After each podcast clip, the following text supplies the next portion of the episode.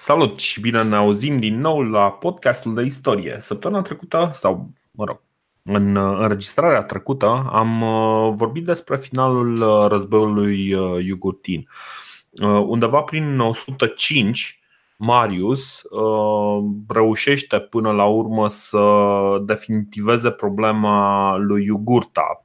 Se, se folosește de Bohus, un, un rege cumva da, cu un regat un pic uh, pe lângă, care îl trădează pe, pe Iugurta, îl dă romanilor și romanii îl trimit uh, direct pachet uh, la Roma. Marius nu se întoarce direct la Roma pentru că întotdeauna după o cucerire militară mai trebuie să stai, să mai aranjezi lucrurile dar uh, cumva uh, a reușit să atragă simpatia tuturor pentru faptul că, în sfârșit, după, după destul de mult timp, uh, o victorie pe care romanii au simțit-o cumva mai aproape, mai ales că Iugurta venise și jignise pe romani la ei acasă. Și Ăsta este motivul pentru care în uh, momentul în care se întoarce, uh, Marius vine să își uh, serbeze triumful pe 1 ianuarie 104, dar după aceea a doua zi să pună direct pe treabă. Pentru că, în mod excepțional, Marius este ales din nou consul. Și alegerea lui in absenția, pentru că el de-abia atunci se întorsese, fusese ales undeva cu vreo lună înainte, practic alegerile se făceau cumva cu o lună înainte să preia mandatul, dar alegerea lui în absenția a fost suficient de neobișnuită, dar situația care i-a adus pe romani în în starea în care să aleagă un consul pentru a doua oară după ce el servise cu doi ani înainte ca și consul, uh, este una excepțională și o să vedem despre ce este vorba. În, uh, în general, în jurul Romei, am, noi ne-am concentrat cumva după ce am vorbit despre uh, despre frați, frații Grahus, ne-am concentrat cumva pe ce se întâmplă cu conflictul uh, din Africa. Este un conflict foarte important, dar nu este singurul în care este implicată Roma. Uh, în general, cam toți guvernatorii provinciilor de, uh, de frontieră încercau să-și, uh, uh, să-și prindă cumva să, să cucerească și ei câte o chestie micuță. Um, sunt, uh, sunt diverse conflicte uh, pe care le au uh, diversi generali de prin 130 înainte de Hristos până, până, până la momentul de care vorbim acum. De exemplu, în Galia, în sudul Franței, practic,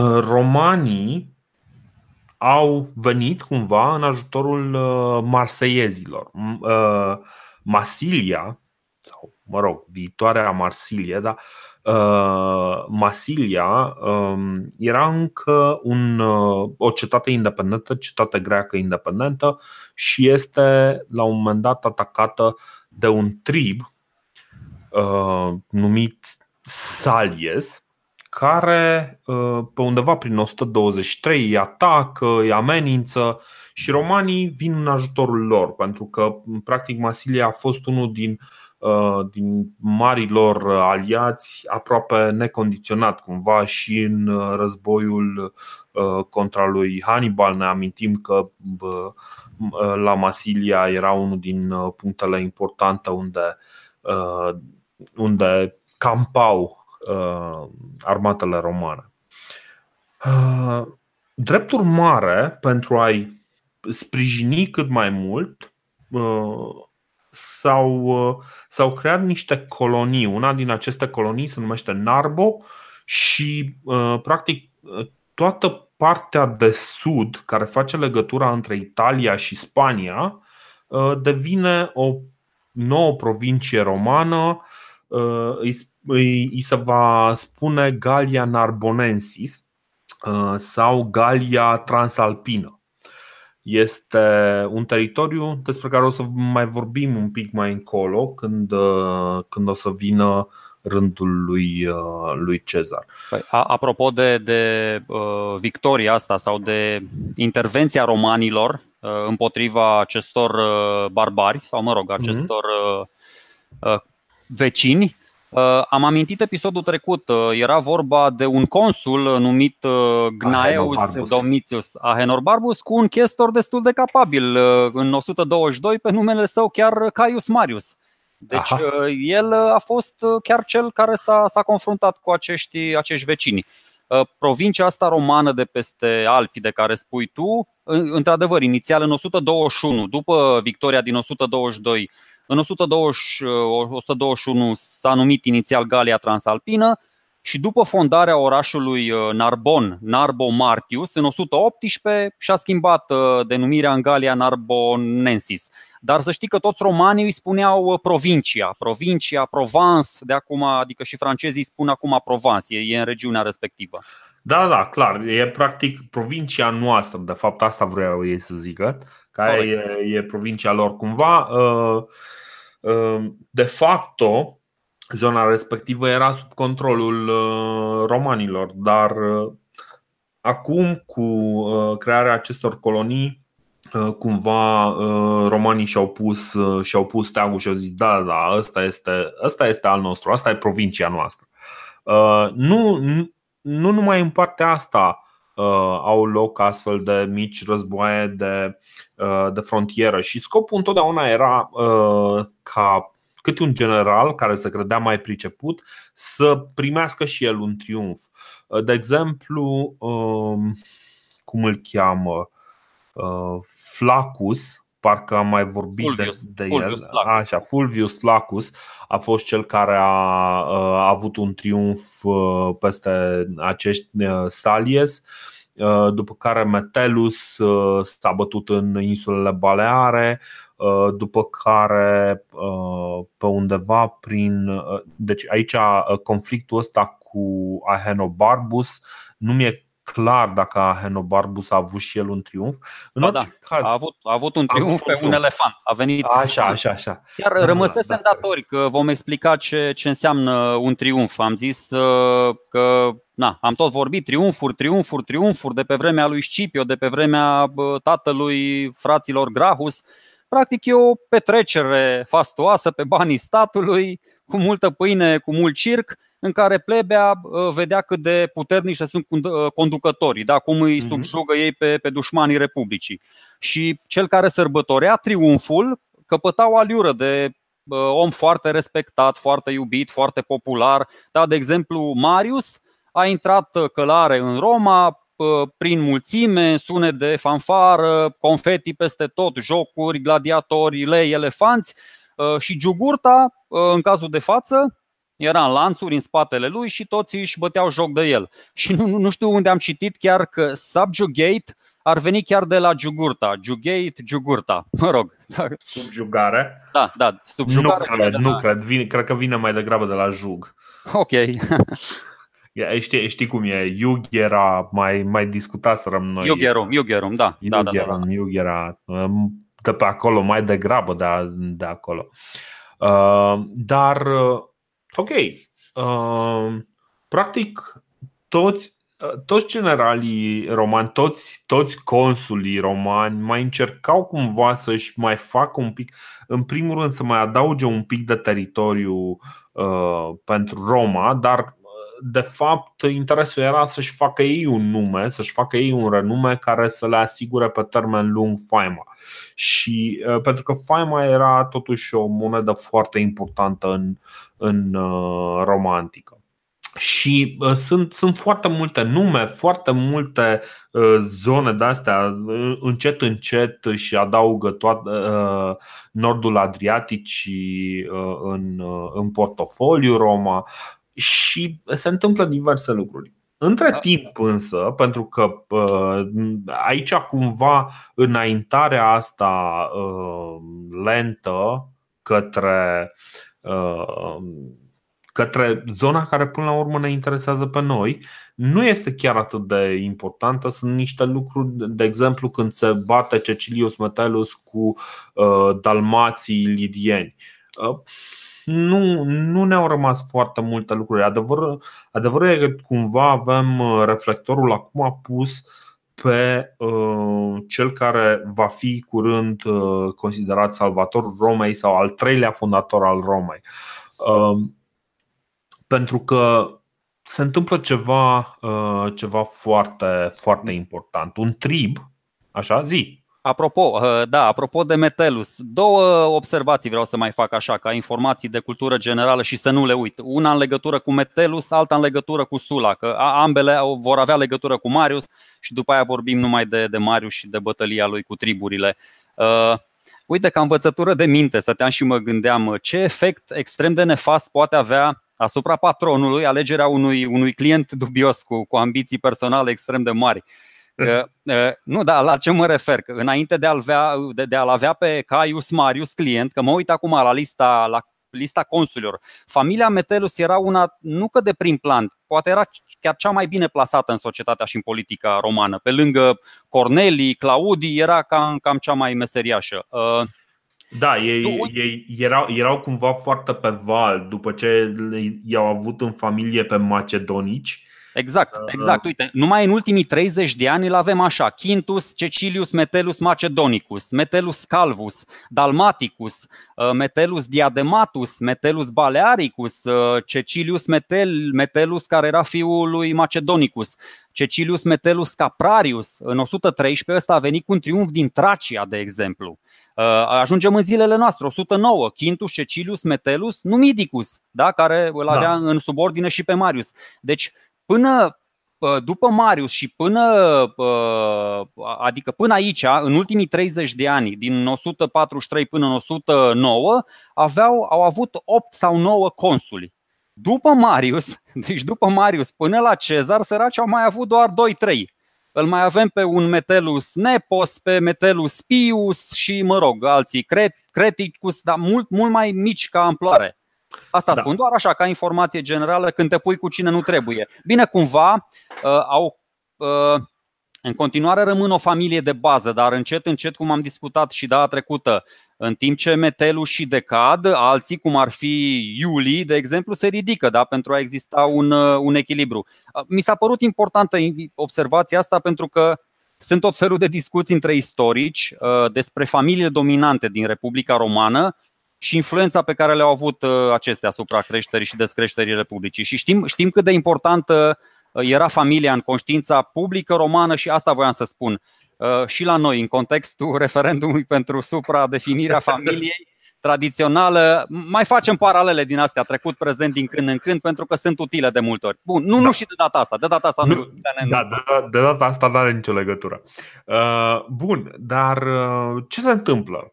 Uh, de undeva uh, de prin nord, mai exact din Jutlanda, un trib uh, destul de mare numit Kimbri. Și apropo, aici este o, o problemă. Am stat, am stat mult să mă gândesc dacă să merg pe, pe pronunția care ne vine nouă foarte imediat, în sensul de cimbri. Îți dai seama sau... că eu o să le zic cimbri. Și nu știu exact cum să le zic nici eu, pentru că uh, Uh, romanii nu au sunetul ăsta. Nu au cimbri, nu, nu le zic cimbri. Și uh, la fel, nici Cezar nu este Cezar, este Chezar mai degrabă. Uh, dar uh, pentru că nu cred că o să reușim să fim foarte consistenți în uh, consecvenți din punctul ăsta de vedere, cred că o să le zic și eu cimbri. În orice caz, oamenii ăștia uh, au un motiv foarte bun să plece din Danemarca. Acum, na, noi știm, Danemarca arată cum arată, este frumoasă, dar e frig. E frig și da. uh, ce, ce se suspectează, deși uh, Pliniu cel bătrân, uh, uh, nu Pliniu cel bătrân zice chestia asta, nu mai știu cine. Um, suspiciunea este că uh, cimbrii sunt uh, sunt cumva forțați să, să emigreze pentru că pământurile lor sunt inundate în undeva prin anul 115, ceva de genul ăsta și pornesc într-o aventură un fel de băi, noi vrem să ne așezăm și noi undeva, să ne fie și nouă bine.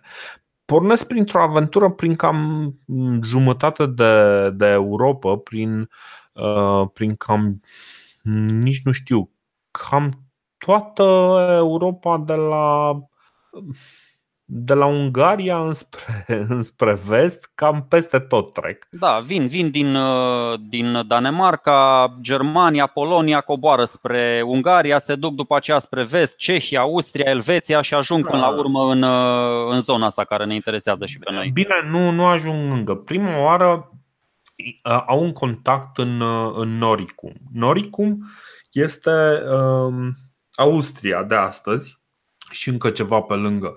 Uh, și Slovenia, cred, sau ceva de genul ăsta. Uh, și acolo avem, uh, avem triburile, stai să vedem că le-am notate, tauriștii. Tauriștii sunt niște urmași ai celților, ai oamenilor de Hallstatt, foarte buni făurari, Uh, ei sunt uh, aliați cu romanii, nu sunt parte din Imperiul Roman, dar sunt aliați cu romanii. Și în 113, când uh, teutonii și cimbrii, astea două triburi care, care erau în uh, deplasare, au invadat Noricum, uh, consulul de atunci, Gneus Papirius Carbo, conduce o armată peste Alpi ca să îi atace pe, să atace triburile germanice.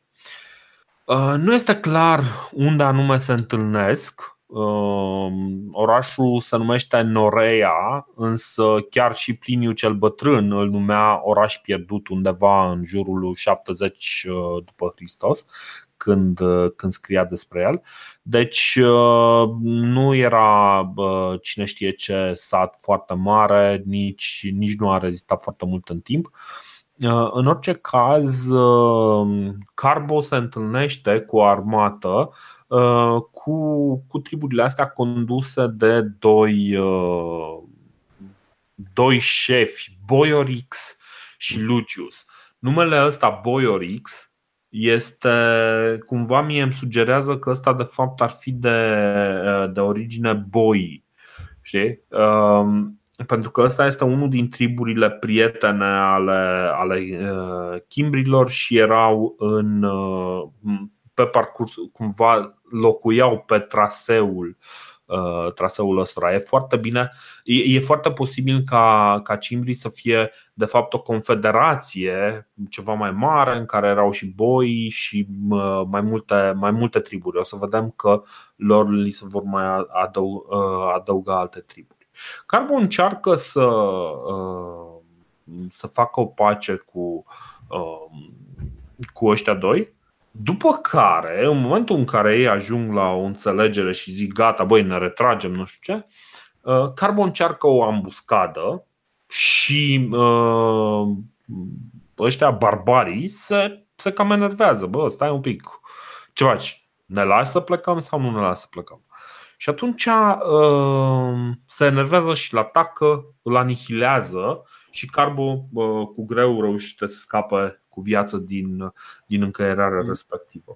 Apropo de uh, bătălia asta, Plutarh spune că triburile însumate ale cimbrilor și teutonilor erau undeva în jurul sumei de 300.000 de, de soldați înarmați și hoarde mai mari de femei și copii care îi însoțeau. Mă rog, am mai dat și eu încă o, încă o sursă ca să fie da, acolo. Da. Uh, deci ce, ce e foarte posibil, ce, ce se întâmplă aici este o migrație completă a populației. Uh, nu este o chestie pe care n-am mai văzut-o. De altfel, și când am vorbit uh, la început despre, uh, despre diversele culturi, vorbeam la un moment dat de culturile, de exemplu, cultura de la Cucuteni, care tot așa, cumva, la un moment dat, făcuse un, un gest similar. Păi, apropo de, de aliații Romei, de care spui și tu, ăștia tauriștii și boi, confederația aceea de triburi, era înainte să, să vorbim de, de migrația asta așa de mare, normal, am mai discutat de migrații și la sfârșitul epocii bronzului, am, nu, nu e prima, nu e nici ultima oară în istorie când vor mai vorbi de migrații cu efecte devastatoare pentru statele care deja funcționează cât de cât uh, ok și sunt stabile.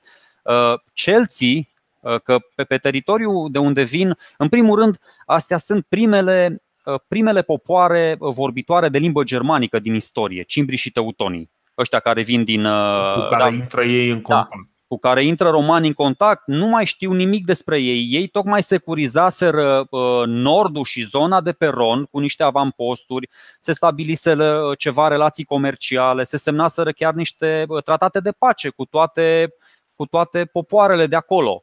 Dar a venit migrația asta de care spui tu și i-a cam, i-a cam surprins. În schimb, uh, au avut foarte mare noroc uh, romanii. Și acum, în 113, când are loc prima bătălie asta de la, de la Norea, și puțin mai încolo, pentru că, din nou, revenim la, la războiul iugurtin.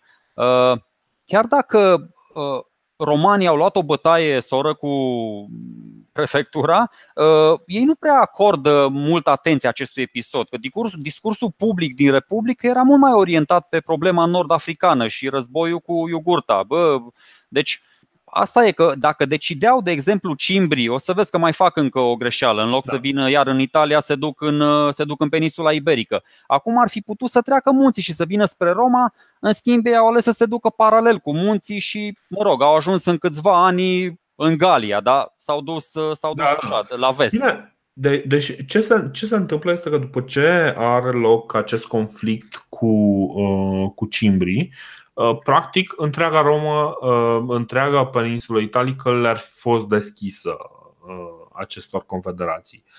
Însă ăștia cumva, uh, deci am stat să mă gândesc de ce ar fi putut să, să refuze să, să intre în teritoriul uh, roman și cel mai probabil este că uh, cimbrii teutonii au fost atrași mai degrabă de uh, inima Germaniei, unde știm, uh, știm cumva că în, uh, în perioada, mă rog, cu vreo 100, 200 de ani, 300 de ani înainte, aveam niște popoare, uh, niște culturi uh, sofisticate în ceea ce privește uh, prelucrarea fierului niște culturi celtice care probabil erau mult mai atractive pentru, pentru cimbrii. Faptul că ei nu au avut o cultură scrisă ne face să, să nu avem foarte multe informație despre, despre ce era acolo. Dar nu avem de unde să știm dacă, dacă nu cumva în momentul ăsta romanii erau de fapt barbarii din punctul de vedere al uh, acelor uh, popoare din uh, centrul, centrul Germaniei. Să știi că și eu m-am gândit foarte serios la, la varianta asta. Aș fi pus-o inițial pe seama necunoașterii hărții, adică ei habar n-aveau despre ce e vorba, au văzut în sud munții, bă, munții înalți, alpi înalți, hai să mergem de-a lungul lor, că nu prea putem să-i trecem. Suntem foarte mulți, ne rătăcim, habar n-avem ce e în sud. Am auzit că este o republică frumoasă, civilizată, așa, dar habar n-avem. Însă, vezi, filozofia mea se blochează când vom vorbi de următoarea rută pe care o iau. În loc să o ia spre Alpi, aleg uh, să treacă Pirinei, același da. trip. Și atunci, vezi, atunci nu, nu se leagă. Na, mă rog, cine da, știe. Da, da, mai... ceva, ce, ceva nu se leagă. E neclar dacă nu cumva ei ocolesc uh, Roma pentru că le teamă de Roma, deși nu cred. Nu cred că le teamă de Roma. Ei pur și simplu uh, s-ar putea să caute fie un, o zonă mai bogată, mai interesantă, fie uh, încearcă să ajungă într-o zonă mai puțin populată. Bă, n-au cum să le fie teamă că după, după bătălia asta de la Norea și până la Marius în 102, bă, îi bat pe ăștia 10 ani cele mai Hai să cele, vedem. Hai cele să mai vedem. dure înfrângeri ale uh, Republicii Romane din istorie. Să, să nu anticipăm. Pentru că vom vorbi de toate, toate aceste lucruri. Uh, bun, deci avem această decizie cu totul surprinzătoare în care uh, cimbrii pur și simplu întorc spatele Rome și uh, abandonează Noricum, cumva simțindu-se și ei uh, nedoriți pe acolo și dispar din peisaj până patru ani mai târziu, când invadează Galia Narbonensis. Între timp, ei uh, au făcut așa un ocol prin sudul Germaniei, uh, prin uh, estul Franței și în sfârșit ajung în Galia Narbonensis. Și acolo, în Galia Narbonensis, iarăși îi bat pe romani. Nici nu mai știu unde sunt.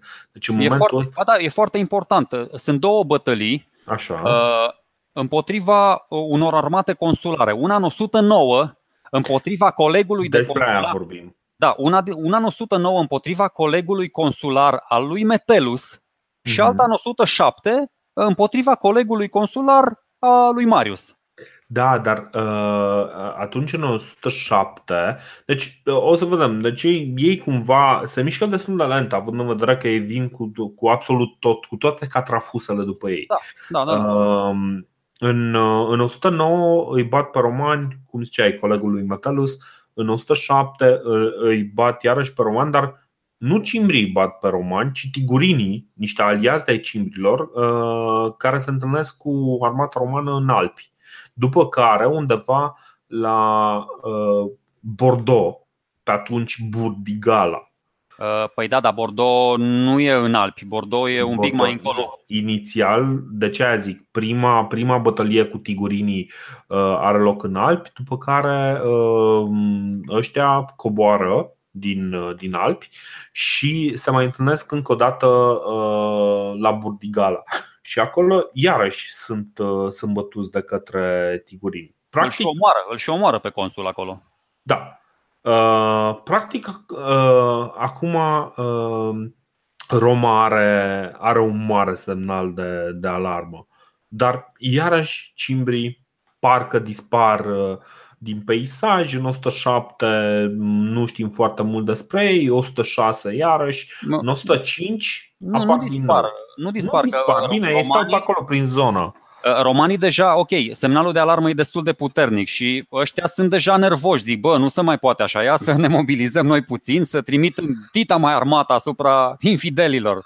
Și, și în 105, cum zici tu, da, trimit cea mai mare trupă de la Cane încoace, trimit 80.000 de oameni. Uh, a, a, astea erau cumva două armate consulare? Uh, era o armată consulară și o armată proconsulară, că de aia au și luat bătaie catolomacii, că s-au certat unii cu alții și au trimis armatele pe rând. Ah, da, da, da, așa. Bun. Deci, în deci... 105, uh, conducătorii armatelor sunt Neus, Malius, uh, Maximus și Quintus Servilius Cepio. Exact. Cepio. Primul era un consul și era, asta e, era un novus homo, exact ca Marius, era un om nou Uh-huh. Și al doilea era un șmecher din ăsta, era un aristocrat, uh, Servilius uh, Cepio, care fusese consul cu un an înainte. Și anul ăsta a fost numit proconsul în, uh, în provincia da, Galia Narbonensis. Practic, ce, ce se întâmplă cu proconsulatul? În general, proconsulatul se acorda consulilor care primiseră la un moment dat o anumită provincie spre, uh, spre management ca să-și continue treaba.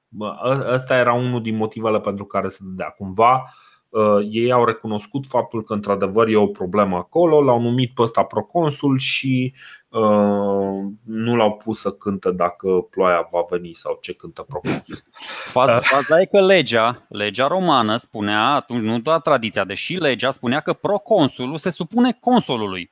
Așadar, Absolut. aristocratul trebuia să asculte de ordinele omului nou, chiar dacă era el om nou. Da? Ceea ce nu prea i-a convenit proconsului și nici măcar nu a făcut asta. Așa da. că în loc să-și, să-și unească armatele și să atace împreună, nu și-au unit armatele și au atacat separat. Mai întâi exact. de proconsul care a luat bătaie și după aia ăsta demoralizatul de consul, care au văzut soldații ce a pățit la n-au luptat nici ei mai bine.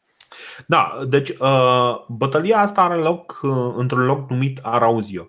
Și uh, Arauzio este o înfrângere atât de mare, aș putea să spun, mai ales prin efectele pe care le va avea această înfrângere, că este mai mare decât cea de la Cane. Dar și din, și din punct de vedere al victimelor de pe câmpul de luptă au pierdut mai mulți oameni aici, deci dezastru a fost complet. Da, da, 80.000 de oameni. Uh, Cepio, într-adevăr, a, a atacat primul, fără sprijinul lui Maximus, și în cele din urmă uh, au, uh, au produs un, un dezastru uh, de neînchipuit. Și uh, au scăpat amândoi, și Cepio și Maximus, au, au scăpat din, uh, din vălmășagul ăsta, probabil cu cărțile lor de corp și cu încă vreo câteva sute de, de oameni Ate, din 80.000 de oameni, 80.000 de luptători. Chiar nu m-am uitat să văd ce au pățit ăștia când a ajuns acasă, în special proconsulul, dar o să, o să caut, promit că o să caut, că de obicei uh, romanii îi linșau dacă nu se comportau foarte onorabil pe câmpul de eh, luptă. Cred, cred că la cât de puțini erau, uh, n-am mai contat, cred că au rămas și ei pe undeva pe mijloc. Um, oricum, e clar, uh, oamenii ăștia sunt niște personaje secundare, mai ales datorită rezultatelor extraordinare pe care le-au avut. Uh, cam asta este contextul în care, în 105, pe vremea când, uh, când Marius făcea curățenie, îl împacheta frumos pe iugurta, băi, să-l aveți acolo să fie mm, bine, bine lustruit pentru când o să vin eu să-mi, să-mi am triumful. Uh, între timp, uh, da, 105, uh, acest da. mare dezastru îi face pe, pe romani să spună nu, nu, nu, avem nevoie de un salvator. Da, da, uite, vezi, um, din nou că vorbeam, la fel ca în 113 și în 105, acum, deci acum ar fi putut, erau aproape, erau aproape acolo, pe Valea Ronului, în loc să, să meargă spre, spre Roma, cimbrii și aliații lor aleg să meargă spre Spania și paradoxal, paradoxal, prima lor înfrângere și aducerea cu picioarele pe pământ nu vine din partea romanilor, ci din partea celtiberilor. Da. Deci, uh, cimbrii uh, nu profită, iarăși nu profită de, uh, de această situație. Nu e clar de ce. Poate li s-a făcut, nu le-a plăcut ideea să treacă munții cum spui tu. E, e, e o posibilitate, nu cred că este o posibilitate foarte, uh, foarte serioasă, având în vedere că unii din aliații lor sunt tigurinii care uh, vin din Alpi și care uh, cunosc foarte bine situația de acolo. Ei, între timp, mai colectează și alte triburi care cumva sunt nemulțumite de, de dominația Romei și, uh, într-adevăr, merg și încearcă să stabilească undeva, uh, undeva ori în peninsula iberică, ori în, în sudul Franței.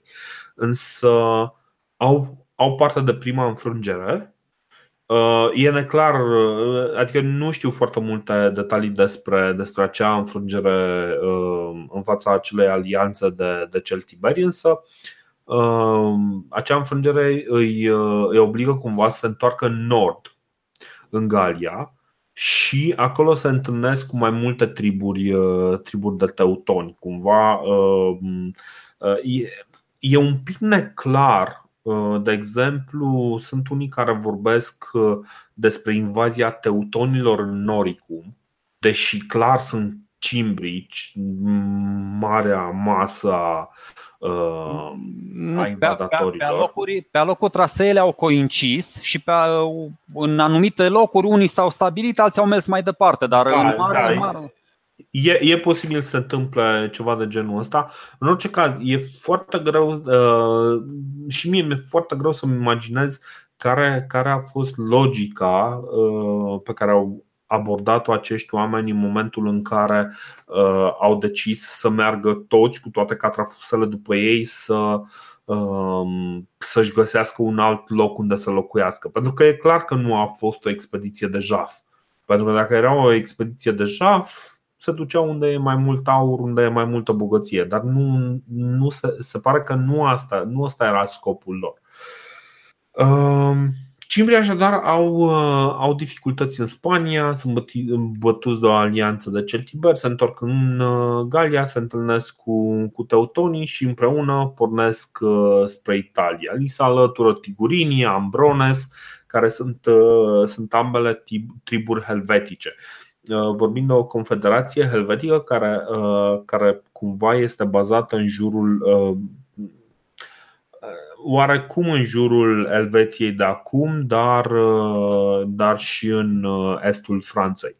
În mijloc, în estul Franței, cam partea aia din hexagon care dă spre, spre Elveția. Și aici, pentru că totuși ei sunt foarte mulți, își dau seama că au avantajul numeric. Și nu numai că au avantajul numeric, dar odată că este o problemă logistică să, să muți uh, armate de 700.000 de oameni, uh, să zicem, în, uh, pe un singur drum, și pentru că dacă ar fi ales două trasee diferite, ar fi, i-ar fi obligat pe romani să-și împartă armata în două. Și, practic, în timp ce, ce Gaius Marius își celebra triumful și se pregătea din nou de muncă, cimbrii și teutonii își, își construiau acest plan cum, să, cum să-și împartă cum să-și împartă cumva trupele și să, să intre în, în Italia, dar nu încă de fapt. Bine, și Marius. Și Marius își construia planul foarte serios cum să se apere și cum să-și instruiască armata la un nivel la care să, să contraatace. Și nu, uh, nu a fost atât de abil, adică evident că a fost un, un general extraordinar de abil și uh, inovator, dar a fost foarte abil și din punct de vedere politic. Face tot felul de alianțe uh, cu tribunii plebei, cu senatorii, pentru ca ei să mai încalce legea odată și încă o dată și încă o dată. Nu da. doar că l-au votat consul uh, fără să treacă. Deci regula era așa. Uh, erai consul, treceau 10 ani de zile între cele două mandate și aveai voie să fii din nou consul. Nu doar că au încălcat legea prima dată când n-au trecut 10 ani, ci l-au mai ales încă o dată și încă o dată Dar și încă o dată și încă o dată. Uh, de chestia asta, deocamdată hai să ne uităm la ce se întâmplă cronologic. Păi, a, okay. Deci, uh, 104 preia uh, consulatul uh, Gaius Marius și uh, ce se întâmplă, ce găsește? Găsește o armată de 80.000 de oameni lipsă și un, uh, o republică romană în criză, într-o criză profundă criza despre care am tot vorbit, criza pe care uh, Grahus, pe care frații Grahus au încercat să o evite. Uh, de fapt, primul, primul Grahus, Tiberius, că Caius nu, nu prea cred în el. Uh, Băi, eu cred în amândoi, sincer. Eu da, nu știu. Mi, mi se pare că Tiberius era mult mai, uh, mult mai inteligent și mai, mai bine intenționat decât. Uh, Sincer, decât, uh, eu, eu, eu mereu mi-am pus întrebări ciudate privitoare la multe episoade din istorie. Ce mă deranjează la frații Grahus, despre care toată lumea spunea că sunt niște soldați excelenți, nu s-au luptat. Deci nu s-au luptat deloc cu cei care au vrut să-i omoare. Adică au împins intenționat lucrurile până acolo și după aia au fost super pașnici și au murit fără să opună și cea mai mică rezistență. Ok, bă, mă sinucid, mă nu știu ce. Nu e chiar așa. Oricum, lupta este degeaba. Adică, ok, omori 2-3 2-3 uh, golani. Până la urmă, în momentul în care te pui 5 golani contra, uh, contra lui Grahus, poate să fie el și Bruce Lee tot. Da, nu, da, și până atunci, ea. când s-au dus de acasă până în forum, mi s-a părut așa că se duceau ca mielul la tăiere, își luau uh, la revedere de la suporter, de la nevastă, de la toată lumea, se duceau așa, își, își așteptau destinul implacabil, da, parcă. Da. În, în interior. Bine, acum noi nici nu avem povestea din punctul lor de vedere, nu știm nici din punctul de vedere al suporterilor uh, uh celor doi. Uh, deci nu, nu prea putem să ne dăm uh, cu părerea din, din perspectiva lor. Știi?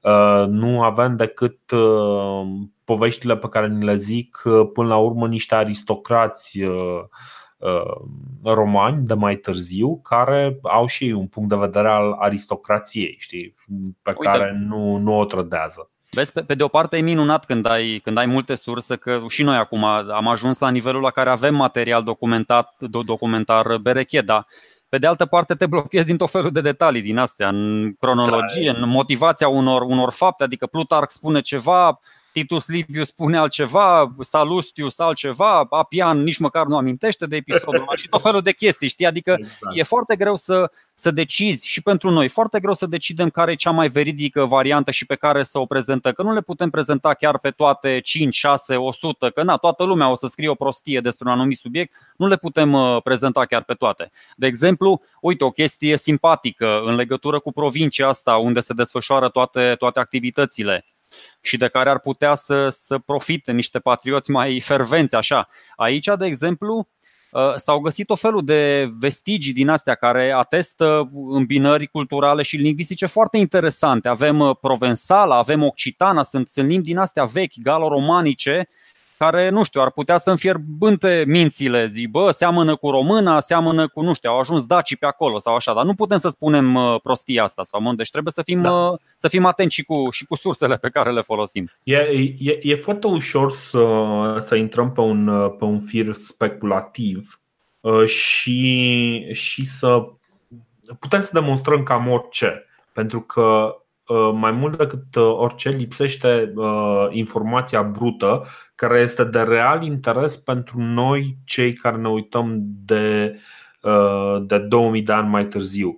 Pentru că pentru ei erau fie niște lucruri știute, pentru că ei trăiau încă în acel univers în care mm, lucrurile care ne interesează pe, pe noi uh, erau încă mm, niște lucruri care se întâmplau în momentul ăla Pentru ei era de ce să scriu despre asta Toată lumea știe cum se bate o falangă Nimeni nu mai știe cum se bate o falangă acum dar atunci toată lumea știa, nu, nu se mai, nu-și mai bătea nimeni capul să explice. Cam uh, genul ăsta de informație. Sunt foarte multe lucruri care sunt de la sine înțelese. Uh, sunt, și sunt într-adevăr popoare care au refuzat să rămână în istorie, așa cum uh, Uh, cum, de exemplu, Chelsea nu au vrut să lase izvoare scrise în urma lor, chiar și au făcut o religie contra, uh, contra scrierii. Uh, și vedem același lucru și în, și în Dacia, o să vedem mai încolo, că practic scrisul e văzut așa cumva ca o chestie pentru uh, pentru ea de jos, pentru, pentru sclavi, nu pentru. Scrisul te făcea muritor. Scrisul da, te făcea muritor. Dacă nu scria, erai nemuritor. Exact, exact. Um, bun, ce se întâmplă acum? Marius uh, primește sarcina de a opri uh, Cimbri și are această mare problemă, mare criză, uh, criză de personal, criză de HR, să zicem. Și uh, așa cum a făcut și în 107 când, uh, când a strâns armată pentru a merge în, uh, în nordul Africii, Marius redeschide, practic, cumva permanentizează deschiderea deschiderea accesului în armata romană pentru, pentru oricine cu uh, statul care plătește pentru armură, pentru echipament, pentru hrană. Uh, practic, uh, dacă până acum soldații erau ei obligați să-și procure hrană, să-și, să se îmbrace, să-și ia armură, să-și ia cal dacă au și tot așa. Acum, din contră, Marius Uh, vine și spune nu, nu, nu, statul va, va plăti uh, pentru lucrurile astea. Păi, uh, el, el a observat, Marius, foarte, un tip uh, foarte, foarte simplu, dar la care a găsit, adică lucruri, ex, lucruri extrem de simple la care a găsit uh, soluții extrem de logice. A observat că soldații nu prea mai au cum să fie și fermieri. Republica Romană se se extinsese destul de mult. Înainte, campaniile lor militare durau o lună, două, trei. Plecai uh, primăvara, veneai vara, uh, grânele îți creșteau, le recoltai toamna. Uh, Republica Romană se extinde și bătăliile nu mai sunt sezoniere. Te duci vara la luptă în 102 și vii peste 2 ani acasă, în 100. Asta în cazul fericit, mai încolo când prin Egipt, prin Siria te duci câte 10 ani. Și atunci, normal, că nu mai e cum să fii plătit da? Și atunci te plătește statul. Da? Când ești plecat ani întregi, trebuie să fii plătit, că dacă nu mor de foame când te întorci acasă. Ceea ce Marius ce? a făcut. Le-a propus da. soldaților solde și, și pământ. mai, mai mult ce, ce le-a promis a fost cetățenia romană pentru, Aliații. pentru aliații latini care luptau ah. pentru Roma.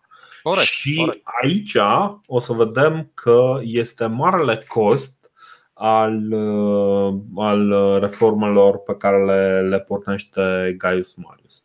Deci ăsta este motivul, nu neapărat faptul că uh, se pierd undeva la 80.000 de luptători uh, de către Roma la Arauzio. Păi nu, că ăștia aveau un, un izvor năsecat de oameni. Eu nu, nu, nu mi-a făcut probleme niciodată pentru romani. Voi ăștia da, puteau să pierdă uh, problema, problema reală a fost faptul că uh, felul în care se constituie brațul, uh, brațul luptător al Romei se schimbă. Și asta, asta va duce la o reformă uh, Uh, masivă în societate. Va, va schimba felul în care funcționează societatea romană și o să vedem uh, turbulențele care urmează.